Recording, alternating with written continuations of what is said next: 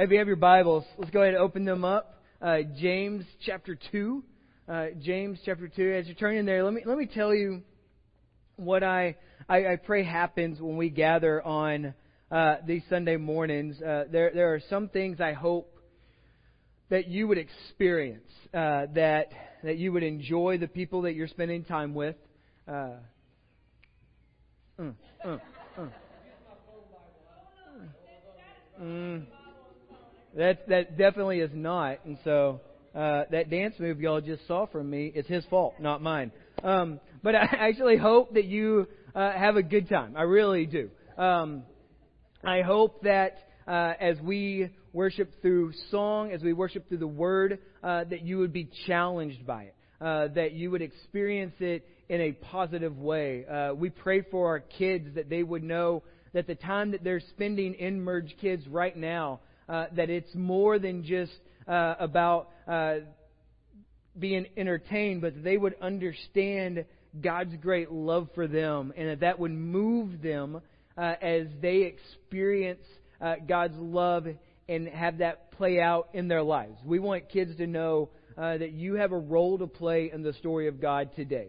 that God is putting people in your path to show His great love for. And we, we pray that those things uh, would happen. And but more than all of those things, my my desire uh, and my prayer for us is that we would know God in such deep and abiding ways uh, that that we would find our delight in Him uh, as we pursue Him again on Sundays through song and and through His Word and uh, because it's our delight that drives our lives.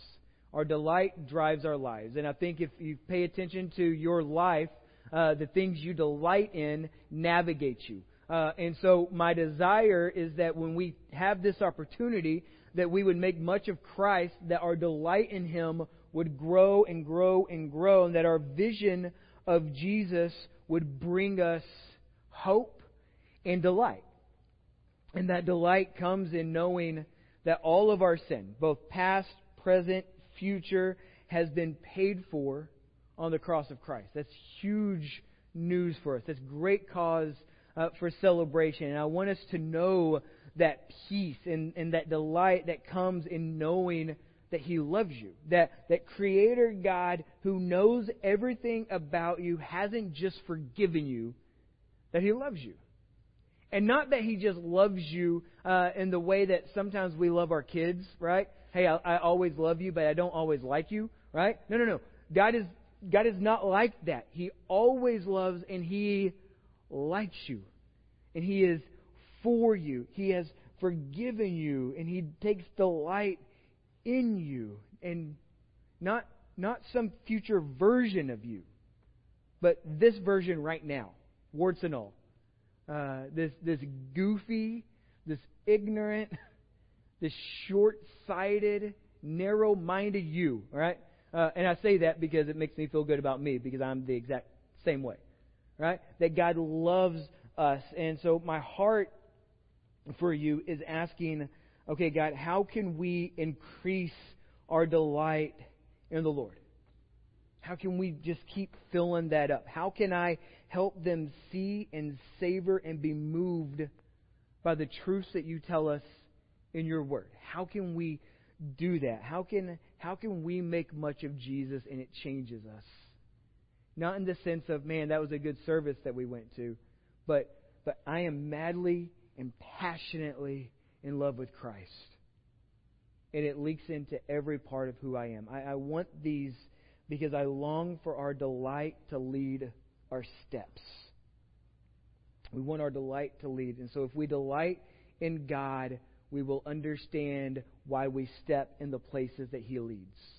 Uh, and, but if we if our delight in Him is voided, uh, then then we're going to struggle with understanding why we we step in the first place in His direction and really in any direction that that we go uh, in life. And so this is why today uh, we're gonna we're gonna chew on. Uh, I give you that whole lead up to give you. We're going to chew on some pretty controversial verses this morning uh, that there are a lot of different ways that people want to kind of take this. Um, but what we want to fight for is understanding as we delight in the Lord, He helps determine our steps, and we get to see how these verses 14 through 26 really do apply in our lives and how they work themselves out. And so let's pray, uh, and then we'll get going. Father, we come to you, and we are thankful and we are mindful of your great love. And I pray that that would move us today to explore some of these verses that, that we would otherwise want to fight against, that we would want to try to justify uh, our behaviors around. And I pray ultimately that as your Holy Spirit, as He has been here, as He is here, that He would do some, some work on our hearts today. We thank you. It's in Jesus' name we pray. And everyone said, Amen. All right. So, so James has been, I don't know about you, um, but for me, uh, James uh, has been leaning on us pretty heavily uh, for a few weeks by, by challenging us to examine whether or not our faith in Christ is genuine or not. Uh, and, and now, um, and he says, if it's not, you need to understand that you can be deceiving yourselves by believing you are saved, but really you aren't at all. And like I said last week, um, it would be unloving of me to not challenge you as we walk uh, through these words. That that I, I don't want you deceived in that because there's a difference in in looking and walking and acting like a Christian and actually being one. Uh, and and James alludes that the difference can be subtle, but yet the direction and the trajectory trajectory of your life. Thank you, Lane. I appreciate the nod of support. Uh, nailed it. Um, that he says that takes you to two different places. And so you need to be aware. And so he gives us this illustration. Uh, at, uh, we talked about it, uh, was it last week? He says, take a mirror and examine yourself in the mirror. No, this is chapter 1. Uh, so it's two weeks ago. He says, take a mirror, examine yourself. And if you walk away and you don't remember what you look like, there's the problem that faith, as it's working itself out, keeps you looking the same.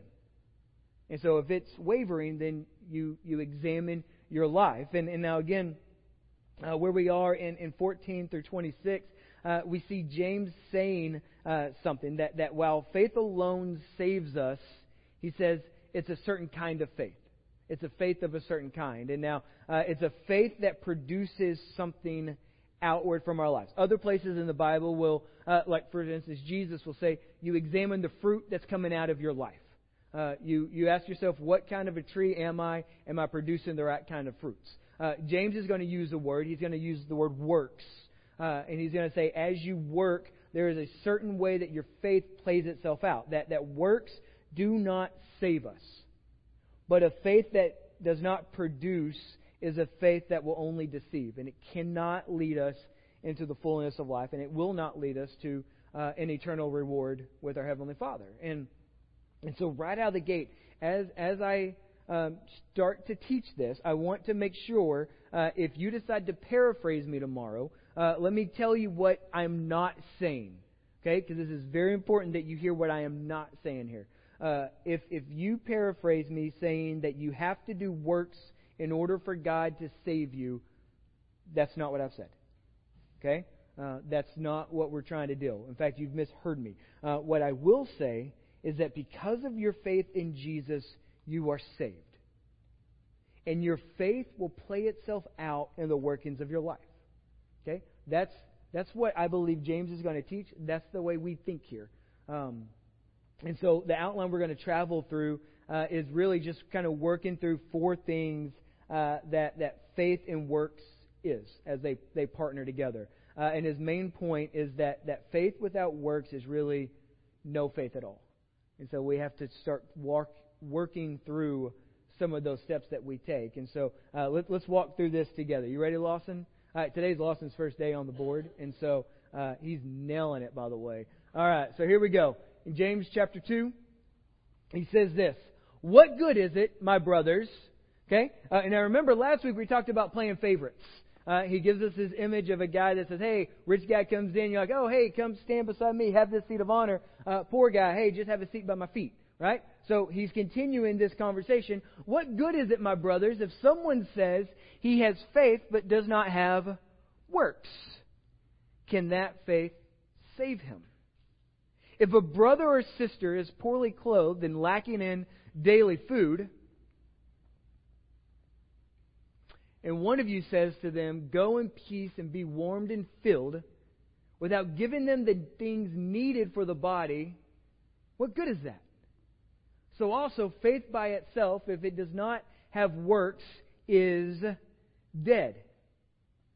So he says, But if someone will say, You have faith and I have works, show me your faith apart from your works, and I will show you my faith by my works. You believe that God is one, you do well. Even the demons believe and they shudder. Do you want to be shown, you foolish person, that, that faith apart from works is useless? Verse 21 Was not Abraham our father justified by works when he offered up his son Isaac on the altar? You see that faith was active along with his works, and faith was completed by his works. And the scripture was fulfilled that says, Abraham believed God, and it was counted to him as righteousness, as he and he was called a friend of God. What a great compliment, right? That guy's a friend of God. You see, verse 24, that a person is justified by works and not by faith alone. And in the same way, was not uh, also Rahab the prostitute justified by works when she received the messengers uh, and sent them out by another way? For as part of the body, I'm sorry, for as the body apart from the spirit is dead, so also faith apart from works is, what's that last word? Dead. I just want to make sure you are paying attention to the last word, right? It's dead. All right, so now here's what happens. If you're a rule follower like me, we get to we get to verses like this and we say, "All right, I feel a list is coming up." Right? I feel like you're going to give me the list of how I can make sure that my works and my faith are in step with one another. What is it? You know, do I have to wake up at 5? Ah, I don't know. Don't like waking up at 5, but I'll do it for Jesus on alternating Tuesdays, right? Is it is it do I need to start a Bible study? Is I need to come to church more? Is I need to come to church less? And I need to go do more? My do I need to volunteer in a soup kitchen? What's what's the list so I can make sure that my works and my faith are lined up together and I can be uh, a friend of God? Because Abraham clearly does those things. And now what we're going to find is this this isn't what James is saying. He's not giving us a list. He he he can't. And now let me tell you also what he's not saying because uh, he, he can't be arguing that works must be added to faith. He can't argue that because if he does, then what he's arguing is that the cross of the cross of Christ is meaningless. Okay? So he's not adding to it. This is important. If James's argument is that in order to have faith, uh, we must add works to that faith, that's the opposite of the gift of the gospel. Okay? Because if we can, this is this is the argument that Paul will make that if you could earn it in your works, then all of a sudden you become, you back God into a corner and He has to take you on um, because you're just so awesome. Uh, and as we've talked about here, we're not that awesome. We're not. No matter how hard you try, you're not as awesome as what God requires in holiness. And so, uh, so we, we don't we don't step through the door of salvation only to forget and get to work on cleaning ourselves up. Rather, the gospel saves us, sanctifies us, and holds us firm through the end. That is through faith alone.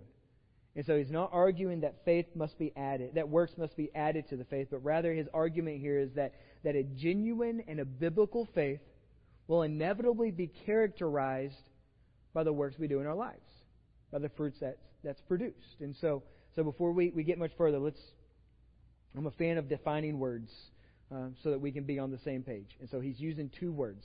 All right? Let's go. I should have given you some blanks to fill out for these talking but I don't, so you just have to add them.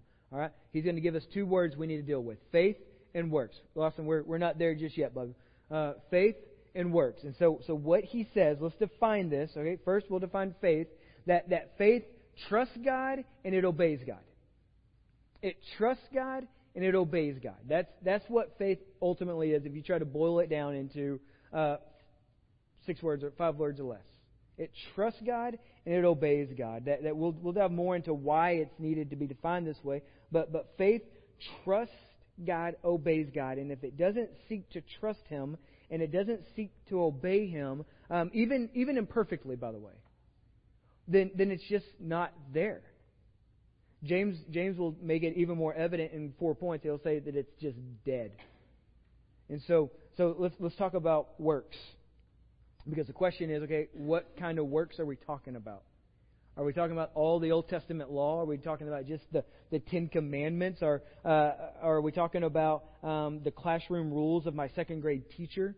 Right? What what kind of works, what kind of rules are we trying to work through here? And, and and if we'll remember, James has been fairly consistent up to this point about a certain kind of law that we're trying to live according to. Uh, he calls it the royal law. He introduces it in chapter 1.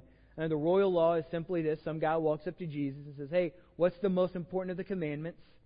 And Jesus says, Well, the first commandment is this that you would love the Lord your God with all your heart, with all your soul, with all your mind, with all your strength. That's the first and most important. Then he says the second is equally as important that you would love your neighbor as yourself. And so this is what James has been talking about since chapter 1 that we would live lives where we love God with everything, and then that love for God would spill out in our love for for one another.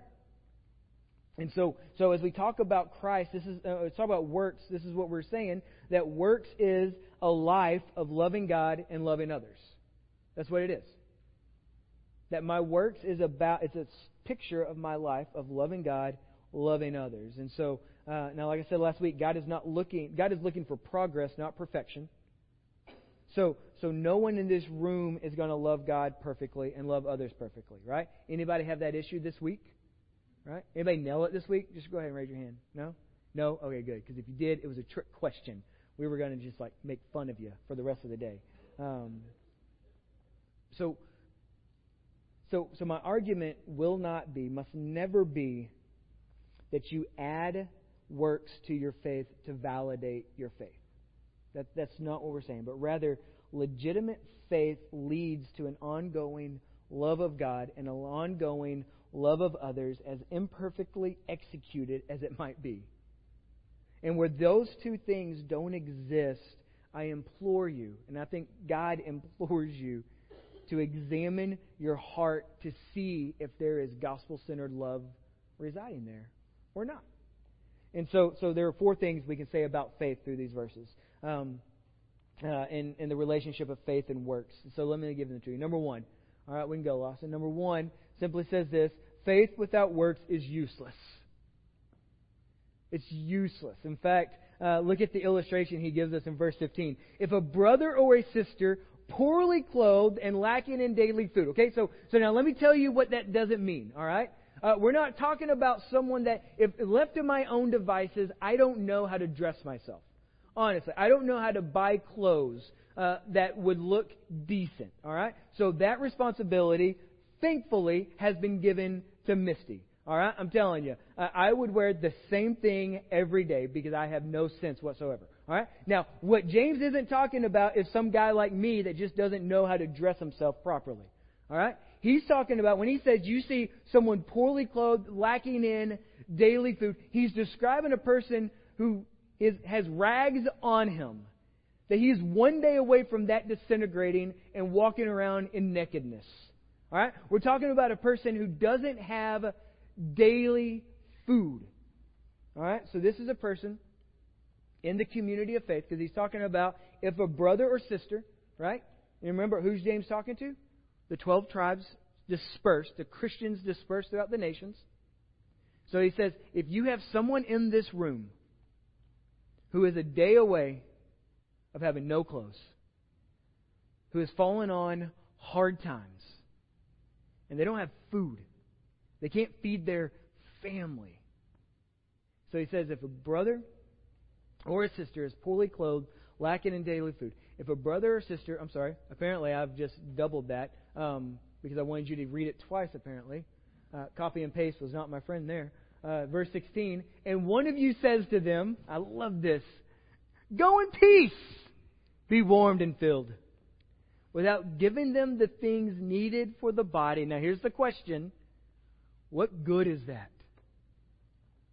What, what good is that? And uh, you see, where, where there is perceived faith with no works, it's useless. And it's useless because God doesn't minister to either one of you in that case. Neither one. So in this scenario, both of you have an opportunity to be ministered to by the Lord. The person who's, in dest- who's destitute, who is one day away of nothing, uh, they are uh, in trouble. But when we serve that brother and when we serve that sister, they are encouraged. They are loved. Uh, they are loved by God via the saint. And then on the flip side of that, the wealthy man is ministered to by God in profound ways because they get to experience the love that God is bestowing on another person. They get to walk with those who are uh, and serve those who are hurting among them. And so, so I think that, that where faith isn't active, this is where things really start to break down in a hurry. And so here, here's what I mean by that. That if you've been given by God, okay, uh, you've, you've not been given by God so that you might constantly increase the size of your house or the size of your car or the size of your 401k. Okay? Now, hear me when I say that because some of you are like, wait, what? You know, I'm not saying there's anything wrong with those things. I'm not saying there's anything wrong at all with those things, right? But, but you, we need to understand that as believers, we've been given so that we can live open-handed with those in need as a reminder that God bestows blessings so that we can bless others. God bestows blessings so we can bless others. So I'm not telling you you should feel guilty that you have a nice house or a nice car uh, or a big barn, right? Or a 401k. Because those things, I can take you to other places in the Bible that says you are biblically obligated to prepare and to save and to gather for moments in your life. But what I am saying is that when we live open handed, we show to the world, we show to God, we show to ourselves that we are not enslaved to those blessings. All right, so this that's what I mean. All right, so can we all be friends again?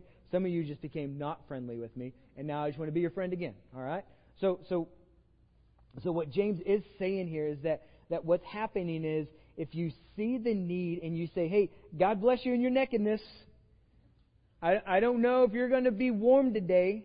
Uh, you know what you should do? You should have dinner. That's what I do when I'm hungry. Right? You should put on some drawers today.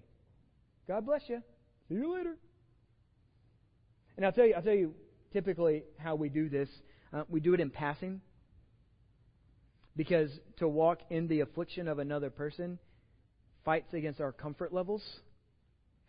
And so we throw prayers that way. Oh, I know they're going through a hard time. I'm going to pray for them.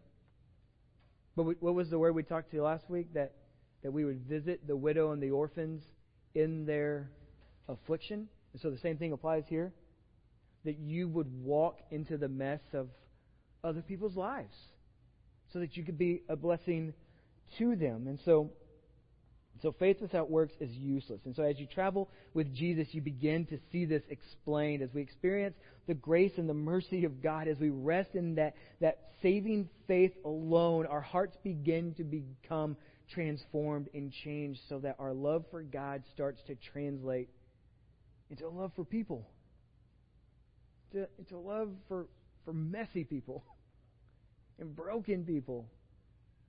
And you do that because God says, hey, I've done something in your messiness, I've done something in your brokenness, so that you can declare to the world how incredible I am. And the key here, again, I think it's, it's the fight for delight. Am I delighting in the Lord or not? Because if I'm not delighting in the Lord, then I'm delighting somewhere and this is the, what the Bible will say is much of the time it's our possessions, and we store them and we hoard them because they become security for us. That's a different lesson for another day. Let's just keep going because Cowboys kick off. You're going to get home in time to see them have like 60 yards of total offense in the first half, so it's fine. Um, I'm just saying, it's 60 yards, bro. All right. So, so we don't just have to make it work. We, the more we fall in love with Christ, the more our faith is activated. And now here's here's the scary one, and we're going to spend a little bit of time on number two, but we're not going to spend really as much time on three and four. So you can just calm down. All right. So number two simply says this. All right. So so faith without works. Number two, faith without works cannot save us. All right. So this is it's mentioned a couple places, but the argument is in uh, verse 17. Uh, it says this: So also faith by itself uh, doesn't. I'm sorry, faith by itself, if it does not have works, is dead. But someone will say, You have faith and I have works. Okay, so what does James do? He introduces an antagonist. Uh, somebody who's trying to bring up a counter argument. Uh, I don't know uh, who this person is. I'm just assuming if James is anything like me, he has someone in mind uh, that has brought this argument to the table. So we'll just name this idiot um, Chris. Um, Chris S. For I don't know. Uh, we're, uh, oh, there's two Chris S's. I'll let if you know both Chris S's, I'll let you decide um, which one uh, is more idiotic. Uh, and so, so what James does is he brings this to the table and he, he brings this hypothetical and he says, let's just say, hypothetical speaking, uh, there was some guy who would say that faith and works are like church and state in the way that we think about it. They should be completely separate. And the closer they get, the more dangerous it becomes. So he says we got to keep these things completely separated. And this is what James does. He dissects the argument. And he says this Show me your faith apart from your works, and I will show you my faith by my works. Then he says, You believe that God is one, you do well. Even the demons believe that, and they shudder. Do you want to be shown, you foolish person, that faith apart from works is useless? Was not Abraham. And then he tells us this, this moment of Abraham. And then he talks about Rahab. And so, so the, the antagonist comes in and he says, he says, faith and works are separate. They're not indications of one another. They are completely separate. And if you get them too close, it's dangerous. And so, so you have works, James. That's great. I have faith that the Lord will save me. And so James responds with this kind of idea that first way by saying, okay, you have faith, show me. Just, just show me. Show me where your faith exists. And it's this old, uh, I've decided I've just become an old preacher the, this week because there's this old illustration that, that preachers use all the time. It's the chair illustration, right? If you spent time in church, you've, you've heard this illustration. This is what all James is saying. He said, okay, you say you have faith, I have works. Uh, show me. And he says, I will show you that my faith is real by sitting in the chair. I'll put it I'll put my faith into action and I will sit here. Now, all I'm asking you to do as you tell me that you have faith is to show me what it looks like. And he just says, take a seat. have a seat in the chair. And so so so he counters this argument with, with okay, you believe that God is one. Super. Super. He says demons do that, and they shudder. Right? He says, and now here's here's what you need to know about demons. They have they have good theology. In fact, they have they, they understand more about life with God than we do. Right? They they know more about the Bible than many of us, me included. Right? Because as we see them interacting with Jesus in, in the Gospels, well, they know. They know that before Him they are completely powerless that demons beg him to go somewhere else. Please cast me somewhere else. It's not time yet, is it? It's not time for you to bring an end to me, right? And so he says, even the demons know that. Even the demons believe that this is a chair and they shudder.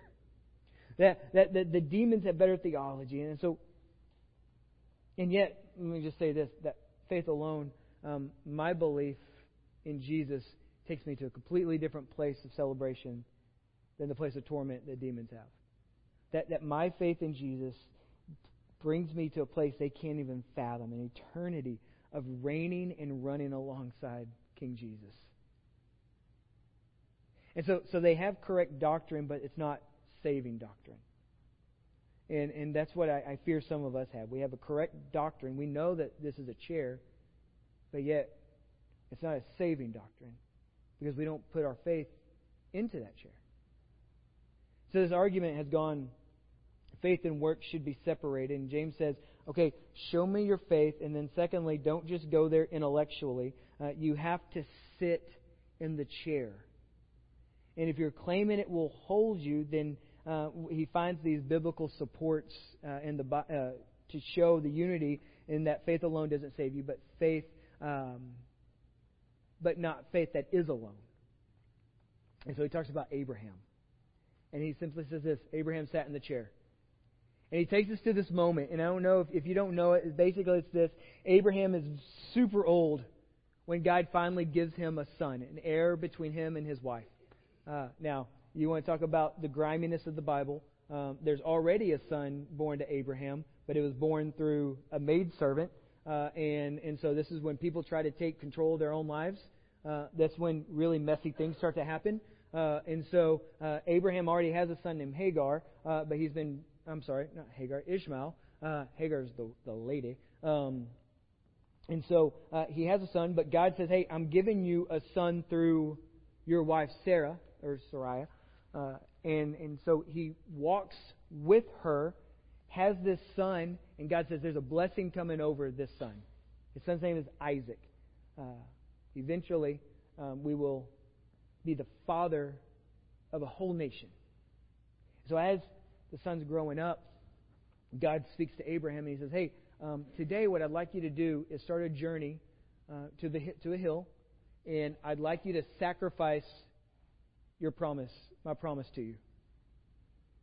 And so, what Abraham does is he sits in a chair, and he gets a donkey, and they go for a three day ride. And then they get off of the donkey, and then they start walking up a hill. And it says he gets to this point where he starts to tie his boy up and he has the, the knife in his hand and he's about to sacrifice his son when the Lord intervenes and says, Stop.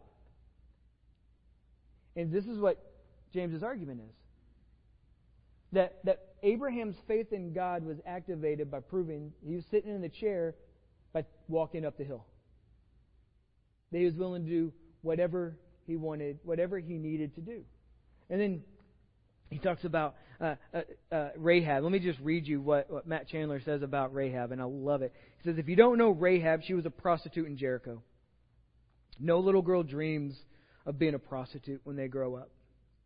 You become one because very wicked, evil, demonic, deplorable things happen to you. You are used and abused and treated like a commodity, treated like a soulless recreational vehicle.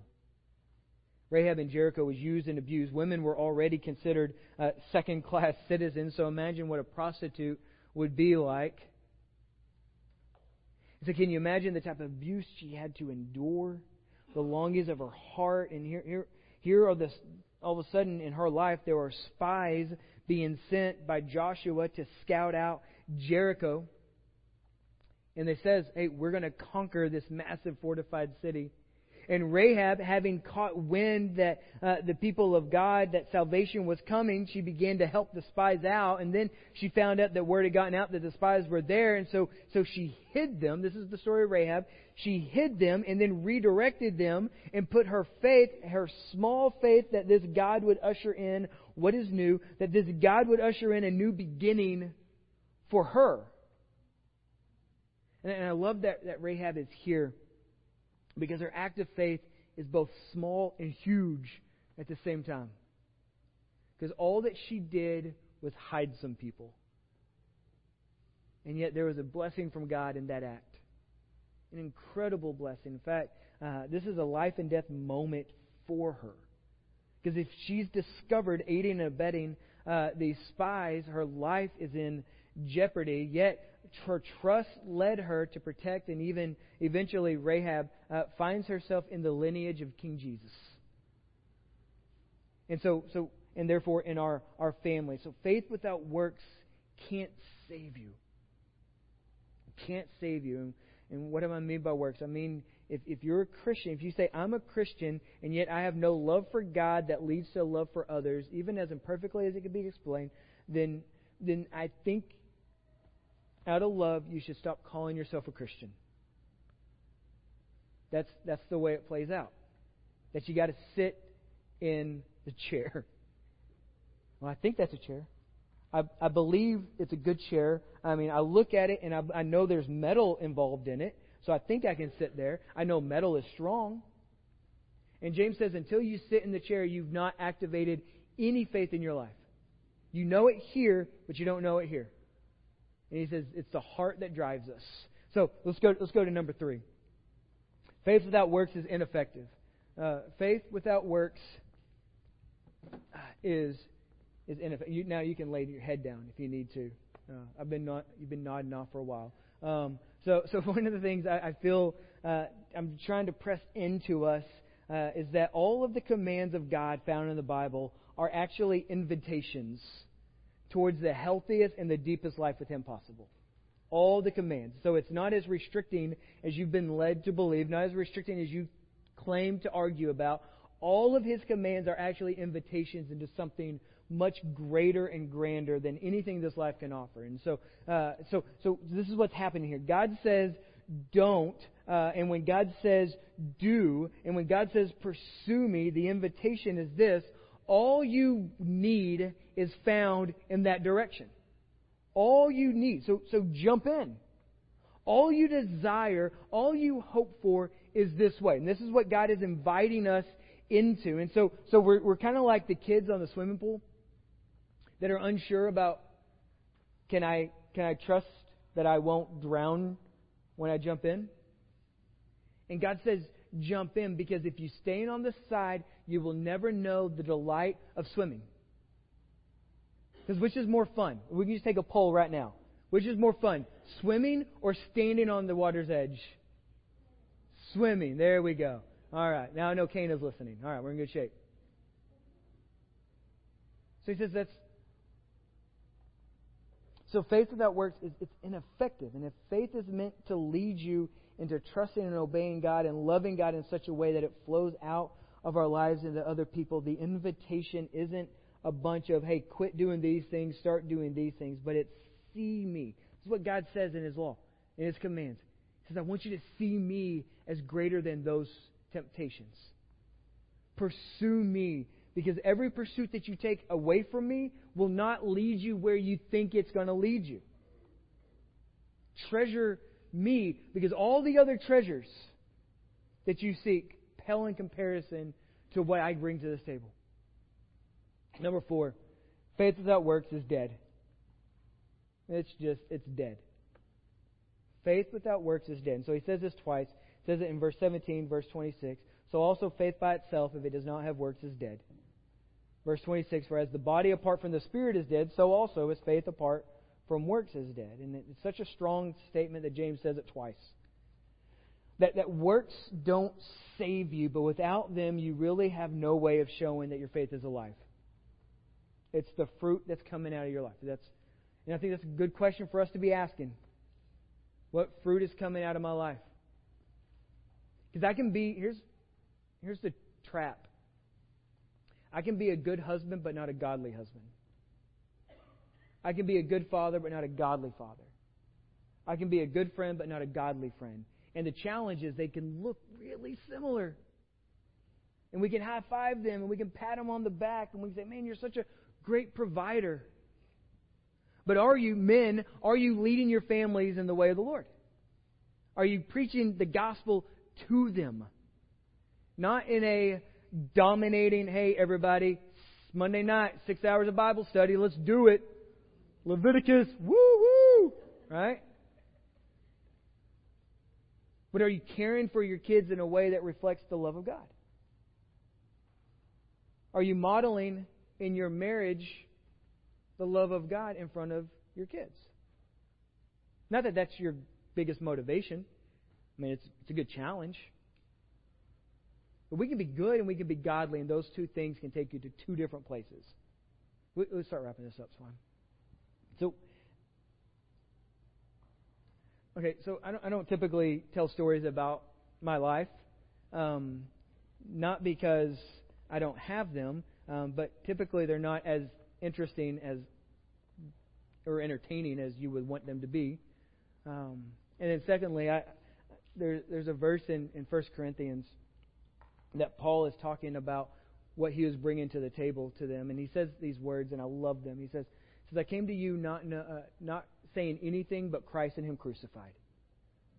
So, so my intent, and this is what Missy reminds me of this. My job isn't to entertain; it's to preach the gospel. So I take that very closely. I have this quote, love it. It's a guy named Count Zinzendorf. He says this. He says, Preach the gospel, die, and be forgotten. And I'm like, that's what I want to do with my life. So I don't, I don't typically bring stories about what happens in my life because I want us to lean heavily into the Word. But something happened on Wednesday that I want, I want to share with you um, because I got to play a really small role in it.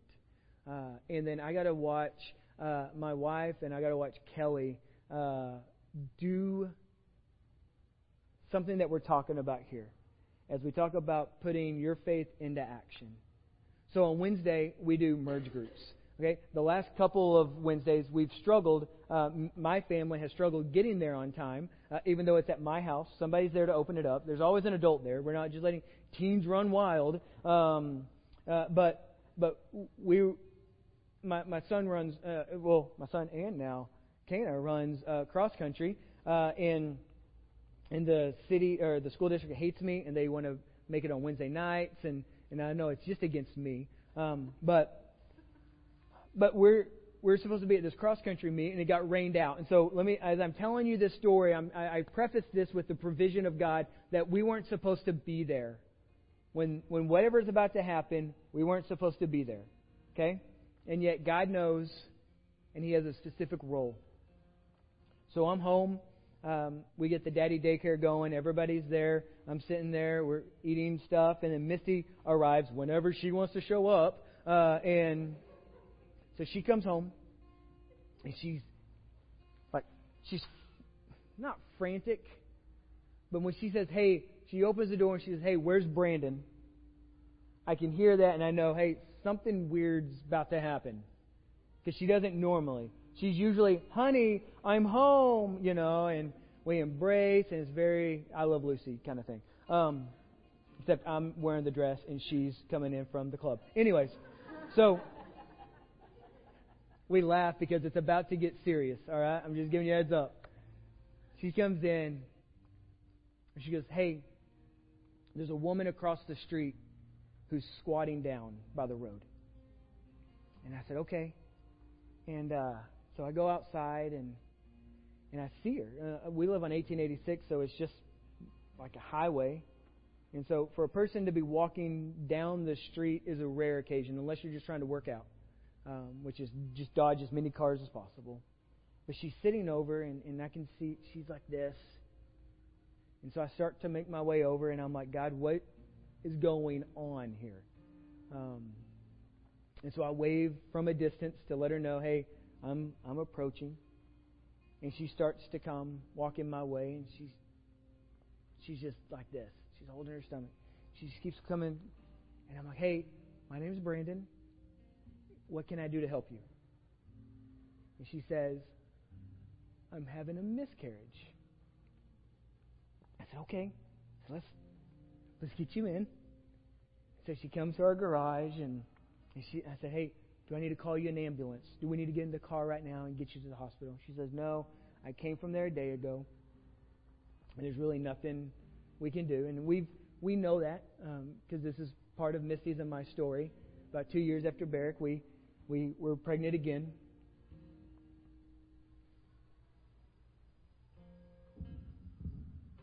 There we go. Found it. It's good because I think I was about to just blubber cry the whole snot bubbles. Um, but a couple years after after uh, Barrick was born, we were having another child and we we miscarried, and we went through that process, and, and God taught us a lot of good things about His care for us and, and how we view. Uh, I, I never knew what I thought about being pro life and when conception started until you lose a baby. Um, so she comes in, and we start to talk, and you could tell um, just by her looks uh, that, that she's in a hard place, uh, and she's done some, some hard living. So we sat down and First, we're just sitting in the kitchen and we're trying to talk, and I'm, and I'm like, Is there anything we can do for you right now? And she says, No. And I said, Okay, then is it okay if we just sit here with you in silence? Says, Yeah. So she, I'm like, Okay, so where ultimately do you need to go? She said, Well, I'm, I was trying, I got in an argument with my sister, and then I just got out of the car and started walking you know, I need to get to where I'm living, um, Camp Bowie. I'm like, okay. So eventually we'll, we can get you there. Uh, about this time, uh, Misty has, has called Kelly. She's, she lives next door. Um, I have one great neighbor that lives next door to me, and this guy. Um, but what you don't know about Kelly, maybe, is that God has put in her heart a burden to serve young women who are pregnant. Amanda is probably, she looks about 25 to 30. I, don't know her. 30? All right. Uh, nailed that one. Um, but, but God has put her on an adventure uh, where she serves young women uh, who are pregnant and walks them through what can be a really challenging and, and confusing time of their life. And then they also, in Connecting Hope Family Center, they, they offer classes to people who have um, lost children. Uh, and, and then they they offer uh, classes for, for people who have made the difficult choice of abortion and how we can walk through them in some healing and some forgiveness. But but so so Kelly is I say this because Kelly is uniquely qualified uh, to to walk with Amanda, and so about the time Kelly's on her way over, uh, Amanda says, "Hey, can I go use your restroom?" And I say, "Okay." And um, and this is when basically my role in this story ends, um, because everything that's about to take place is is Misty and Kelly loving her with the love of God. So Kelly comes over and we're talking, and um, we're not not that we're trying to formulate a plan, but we're trying to figure out how we can best help. And um, so it comes time that she realizes this is I'm going to lose the baby, and and something something so oh my gosh, it's so beautiful, and it makes me so proud to get a walk with Kelly and Misty. As Kelly knocks on the door, she goes, "Can can I come in there with you?" And you want to talk about meeting?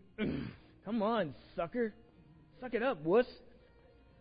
You want to talk about walking into the affliction of another person. And Kelly sat with her. And I don't know what it looked like. I don't know how it was. But what a beautiful picture of something that is both tragic and beautiful at the same time. I believe, I believe so firmly. And God says, I love this baby so much, I'm bringing him home. And as hard as that is for us to understand, God is good. So, if you'll stop crying, I'll stop crying. And so, Amanda gets cleaned up, and then Kelly and Missy are going to take her uh, to wherever she needs to be. And wherever she needed to be first was place in Lake Worth. They were trying to figure out because she's kind of in between some places. Again, she's she's in a hard place. And so they end up at Jack in the Box um, because who doesn't want Jack in the Box, right? Um, and they got to share a meal with her. They got to love on her. And Missy was telling me as they were uh, dropping her off, uh, she felt like God was just continuing to speak to her. And Missy got to, had an opportunity to, to say, Not, hey, in Romans chapter 6, verse 42, you know. But she goes, I, I want you to know that we weren't supposed to be at our house today. We weren't supposed to know that you were across the street today. And I want you to know that that God loves you and that as hard as this is today, He's for you and He wants to protect you, He wants to rescue you, and He wants to love you. So James says, faith without works is dead. And it's beautiful. I don't say it to make much of Kelly or make much of, of Misty because they did something that I think very few of us would feel equipped to do, uh, and very few of us would feel brave enough to step into. But I tell that story because God says, hey, I love you so that you can love others. I love you so that you can love people that you don't even know. Because what I am doing in your life is so much bigger than what I am doing in your life. I'm moving you for the glory of my name. And here's what I know. I went to bed last uh, Wednesday night and my heart just hurt but yet God is good. My heart hurt for her, but yet she knows I don't know how long she knows. I don't know how close she will hold this to her. She knows that someone has told her that God loves you, God wants to protect you, God wants to rescue you, God wants to care for you. She's been told that, but not only by word, but by action. So that's where we fall today. There's ways for us to show our faith. And we can pass by. We could ignore. We could call the cops. Or we can say, Holy Spirit, what are you doing? And He says, You'll find out. Our desire this week is to love God by loving people. We're going to wrap up today this way. We're not going to do a reprise. I'm going to dismiss you after we pray. But if you need prayer today, we want to pray with you. We long to pray with you. We want to be a community of support with one another.